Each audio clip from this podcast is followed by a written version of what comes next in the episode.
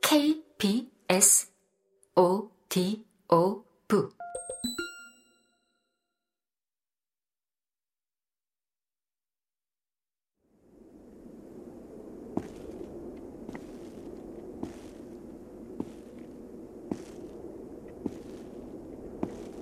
계속 걸어가다가 마침내 부두에서 그리 멀지 않은 곳에 이르러 바깥에 내건 희미한 등불을 보았고 공중에서 뭔가가 쓸쓸히 삐걱이는 소리를 들었다.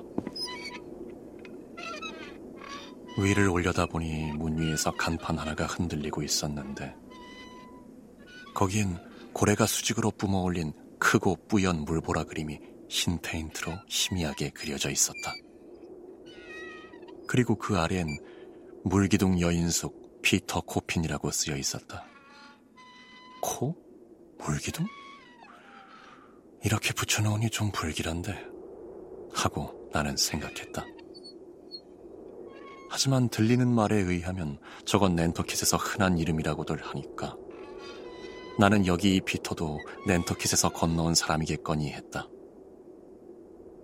불빛은 무척 흐렸고 그 시간치고는 모든 게 지나칠 정도로 조용했다.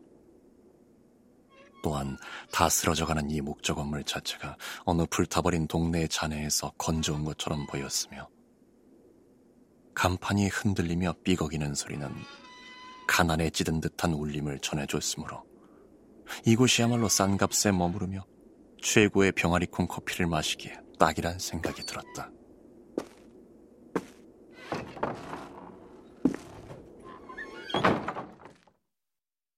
그곳은 좀 괴상했다.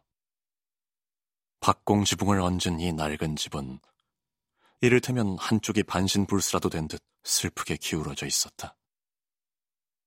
서 있는 곳도 모나고 황량한 모퉁이어서 저 난폭한 유로클리돈이 가련한 사도 바울의 배를 뒤흔들 때보다 더욱 세차게 울부짖고 있었다.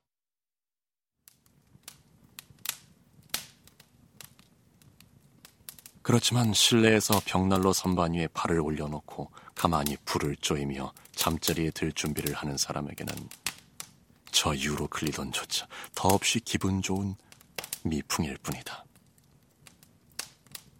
어느 옛 작가가 그의 작품 중 세상에서 오직 나만이 소장하고 있는 사본에서 말하길